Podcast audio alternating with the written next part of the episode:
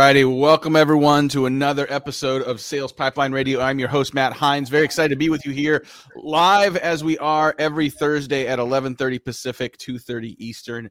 If you are checking us out live on LinkedIn or Facebook or YouTube, thank you so much for watching uh, you, if you're watching live, get to be part of the show. If you have a question, if you have a comment, please throw that in for our guest. If you have a comment or an alternative point of view on our topic today, which is going to be about both defining, measuring, managing marketing performance in a variety of different ways and levels, would love to get you to chime in. If you put give your comment to us during the live show, you may very Mel very well may see your face and comment uh, as part of the show on air. If you're watching us on demand or listening to us through the podcast feed. Thank you very much for listening, downloading, and subscribing.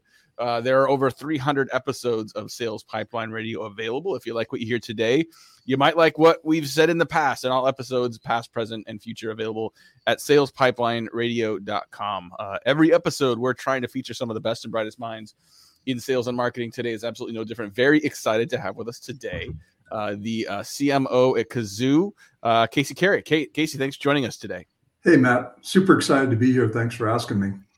So, got a bunch of great things we want to get into. Um, you you were you championed and ran um, OKRs at Google, which I feel like is kind of like championing and running Six Sigma at GE back in the day. So, very excited to have you here. Want to quick before we dig into the, the dive into the deep end here, uh, thank our sponsor Sendoso. Uh, been working with us for the last several weeks. Very just so we are a Sendoso user, a customer. Uh, we use it for some of our own campaigns as well, and boy, I'll tell you what, like this, as the world continues to feel like it gets more digital, feels like we're just getting inundated with digital noise. I think, you know, a in, in the hybrid workplace as well, I think an authentic human connection can really make a difference. And when you can embrace all of those together, the physical, the virtual, the hybrid world, I think it really makes a big difference in your campaigns, in the connections you create with prospects and customers. Um, I was really I was struck by the quality of content that Sendoso put together on this topic at their conference uh, earlier this month called Connected. If you missed the event uh, on October 13th, uh, it is now available on demand at sendoso.com slash connected dash 2021. Uh, all of their uh, sessions are available on demand. This is not a product pitch uh, I'm sure that if up there they've got some videos you can watch around how Sendoso works, but the content from Connected, I was really struck with how good and high quality that was. So if you're trying to create a more human connection, a better hybrid experience in your marketing and for your customers and prospects, connect sendoso.com slash connected dash 2021. All right, Casey Carey. So let's talk a little bit about managing marketing performance. And, and this was a topic that was interesting to me. And, you know, you shared, you know, your experience in running OKRs at Google at the CMO Coffee Talk event a few months ago. And I'm seeing more and more marketing teams embrace sort of project and task management systems. We're getting a lot of questions about, you know, Asana versus Trello versus Monday. Very good questions, but there's a big difference between managing the tasks and knowing what they're feeding up into. So, um, talk a little bit. I mean, for step back, talk a little bit about your background. And I'm sure, sure. We're, we're, throwing around acronyms already. Most people are like, "What the hell is an OKR?" So a little bit about you, and sure. then let's unpack that. Yeah, absolutely. Um, so spent most of my career in venture capital funded and high growth tech startups. Um, about 25 years in martech and ad tech um, for the most part. So it's interesting to be in the HR tech space now. Um, but you know, during that time, uh, really learned a lot about this idea of connecting strategy to execution and kind of really focused on that. Um, and so had the opportunity to, to be at Google for four and a half years. They're very OKR, objective key results based organization. Um, and, and if you're not familiar with OKRs, it's a goal management um, approach. And mm-hmm. you can debate which ones are best or which ones are worse or anything like that, but they're all kind of the same. And the idea is you know, we're going to establish what we want to achieve. We're going to put measures in place um, that tells us whether we achieved it or not. Um, and then we're going to do the work and we're going to iterate. Um, and so at Google, um, I was fortunate to have a fairly large team, um, but we also had to then every quarter set OKRs, score OKRs, report on OKRs.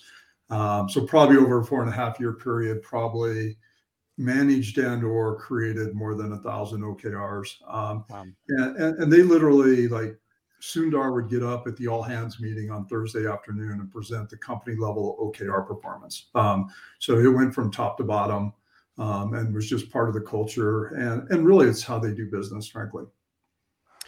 So goal management systems, as you mentioned, I mean, there's OKRs, uh, there's V2MOM. I mean, we use a tool internally, a system called EOS, that's sort of yep. a broader operating system. I mean, I think to your point, like you know, it's what which one you use is less important than I think having one that you use regularly, right? So there's goal management, project management, task management, all important, but yep. they all have to fit together. Uh, it, it, so you know, if you're is OKR something you have to be implement at an organization level or can you depending on department sort of integrate and implement something that works just departmentally to improve focus? Yeah um, yes and i think is the answer yeah. right? So um, a lot of times okrs or some other goal management system will be adopted within a team right? So i'm a fan of okrs my team runs pretty tight okr approach. Our entire organization does not um, because you know, at the executive level, we're not quite as committed or quite as excited about goal management and OKRs as I would like us to be. Um, so um, it's kind of within our org, it's kind of hit or miss, but often you'll have a senior executive who that's how they want to do business and they'll push it down into the organization. Other times it just may be teams who kind of pick it up as, yeah, this is part of our operating model um, and, and we want to bring that to bear. Talking today on Sales Pipeline Radio with Casey Carey, who is the uh, CMO, Chief Marketing Officer at Kazoo, but also a, a, goal management specialist. Let's talk a little about uh, creating goals. I think a lot of people really are sort of, you know, depending on the culture you're in, not really sure how to create a good goal. What what is a good? How do you define a good goal? Yeah, that's a, a great question, right? So at the end of the day, uh, if, and we'll use goal and objective interchangeably here. Um, it should at that level it should be fairly strategic right? Like the, the idea of doing this is actually connecting you know the bigger strategy to the work that needs to be done. And and your goals and your and your results kind of make that connection it's that connective tissue. Um, so you need a strategy. And frankly if you don't have a strategy i'm not sure why you're setting goals. So start there. Um, the good news is a lot of times when you go through a goal process you'll learn we've got gaps or issues with our strategy, so we can iterate back on our strategy as well. So there's a little bit of a, a loop back mechanism there. But at its core, if I'm setting an objective, um, I want it to be aspirational. I want it to be inspiring. I want it to be, you know, some. It's got to be fairly simple. It's got to be in human language. It's got to. And I think one of the first principles of this is about transparency and having anyone in the organization understand what your top priorities are, right? So don't use acronyms, make it clear what it is, what you want to achieve. And and I think a lot of people get in this trap of like, this is what we're going to do this quarter. Um, in most cases, a goal is not quarter bound. Mm-hmm. Um, you know, one of the things we worked on at Google was, you know, at one point they were way behind in mobile search. And so they set an OKR around becoming the choice for mobile search by consumers. That was a four and a half year old year goal. Um, and they are now, they've actually achieved it, but you know, um, so they set that goal out there, was super aspirational, aligned the organization behind it and, and went after it. Um, so I think, you know, when you're setting that goal, don't be afraid to um, give it a double shot of espresso. You want people to be excited about what they're doing and why. So when I think about a goal that is four to five years out, which is certainly, eh, you know, if you think about sort of the vision of where you want to go, eh, eh, I mean, ultimately, I think a lot of people sort of listening to this are sort of like, you know, in the midst of their Thursday are like, I just need to know what to do next, right? I just want to know, like, I've got like a million emails, I've got a bunch of Slack DMs. I'm like, what do I do next, right? And so, uh, help me help people understand the cascade. So, like a four sure. and a half year vision of where you want to go. You know, do you go from sort of vision to goals? To strategy to initiatives? Like, what? How do you land that plane? Yeah, so I would I would think about it as what's our vision, like long term. What do we want to be when we grow up? Then you have a strategy, and usually strategy is you know six to twelve months. Like as a company, here's the things we need to work on that are important to us to move towards that vision over that period of time, right? And and I would say one of the things to keep in mind is everything changes all the time. This is a very dynamic and complex um, business and world that we live in. So you know you have to be flexible. Um, you have to be agile um, as you do this, and know that there's no no reason to create a three year plan. Like most of mm-hmm. us are creating one year plans with quarterly updates. right? Mm-hmm. and we're, we're going on that cadence, right? So you've got that strategy. Now I'm going to set goals that actually align with that strategy. And and once again, I said the goals may be so. One of my team's goals is um, we want to be the brand leader in employee experience platforms. Um, we're not going to do that this quarter. We're not going to do it next quarter. We're probably not even going to do it in 2022, but we're going to work towards that over a longer period of time. Mm-hmm. Um, so we align. We've got that goal now. We know how to measure that and kind of what we think those results are going to be um, whether it's through brand clicks or it's a brand awareness study or other mechanisms we can use to measure our progress towards that. Um, so we've got the measures, and now we start putting initiatives, which is I call work streams. They could be projects, programs, sprints, like whatever you want to use, but it's actually what's the work we're going to do that actually creates those measurable outcomes that we're after. Yep. And then you go from initiatives into that task list, right? Is yeah, there less exactly. up in between? So then you can say, okay, what are the tasks? What are the to dos to help me get to the to, to focus on those initiatives? Yeah, and I think that's where people struggle. Um, they start yeah. kind of crossing the streams between an objective and results I want to achieve and the work that has to be done, right? right. Um, and when you start making your objectives and key results your task list, then you, you have to ask two questions one is how strategic is that? Are you actually accomplishing the strategic connection that you set off to, to do? Um, but two, why aren't you doing that someplace where you can manage your work and your projects? Like, why, right. why are you duplicating that in kind of your goal efforts as well? Um, yeah. Um, and so I think like one of the things we've done, and I would encourage people to think about this is um, historically goals have been contractual obligations. I'm going to sit down with you at the beginning of the quarter. We're going to define your goals. At the end of the quarter, we're going to review how you did.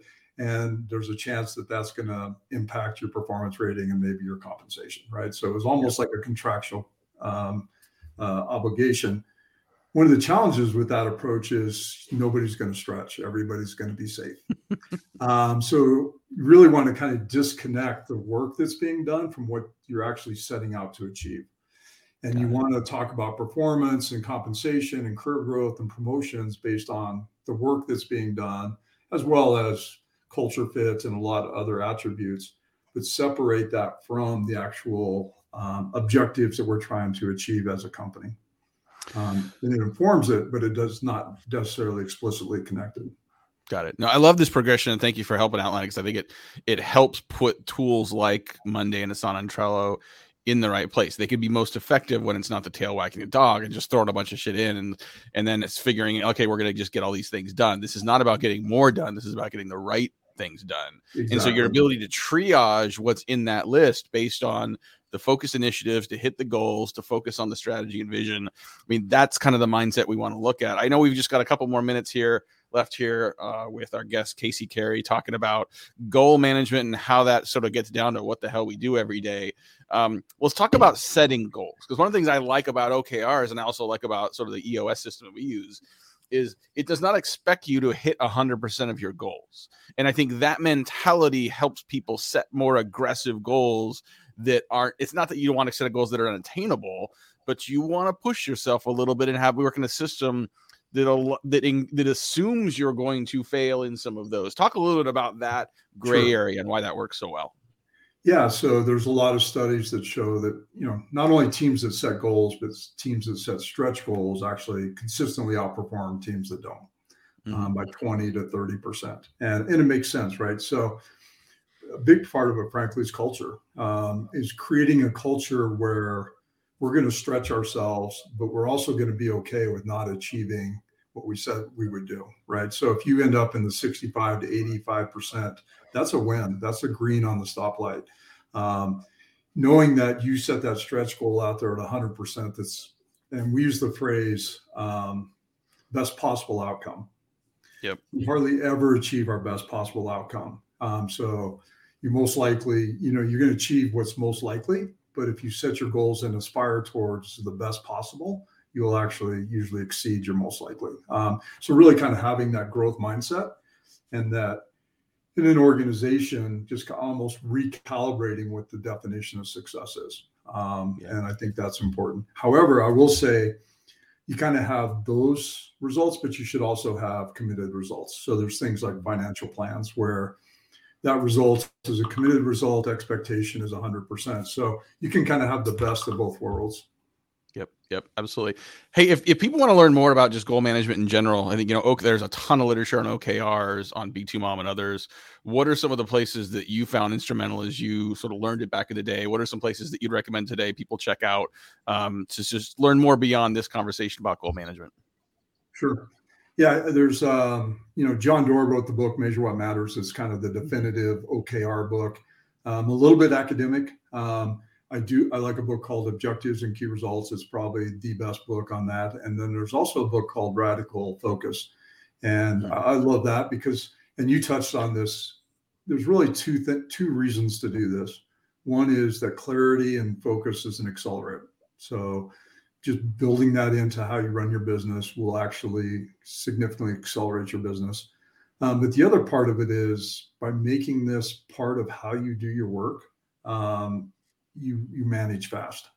So my team, we calibrate our goals on Monday, we update our key results, and we celebrate on Fridays. So we're mm-hmm. running a weekly cadence um, around how we're managing our work and the results that we're driving. Um, the interesting part is my goal is to make a QBR obsolete, and the reason it'll be obsolete is because everyone who cares knows what the state of the business is all the time. Um, so there's no reason to stop and review it. Wow. Well, uh, Casey, I've I've had the pleasure of listening to you talk about goal management OKRs a number of times, and I, I learned something every time. If I'm looking down, I'm not multitasking. I'm just taking more notes because like you oh, just like, continue to learn more stuff. So, thank yeah. you so much today for joining us, uh, Casey Carey, uh, CMO at Kazoo. OKR and goal management expert, if I say so myself. And uh, thank you everyone for watching, for listening, for being part of this. We'll be back next week with more great guests, uh, 11:30 Pacific, 2:30 Eastern every Thursday. Thanks for watching and listening. My name is Matt. We'll see you next week on Sales Pipeline Radio. Thanks, Matt.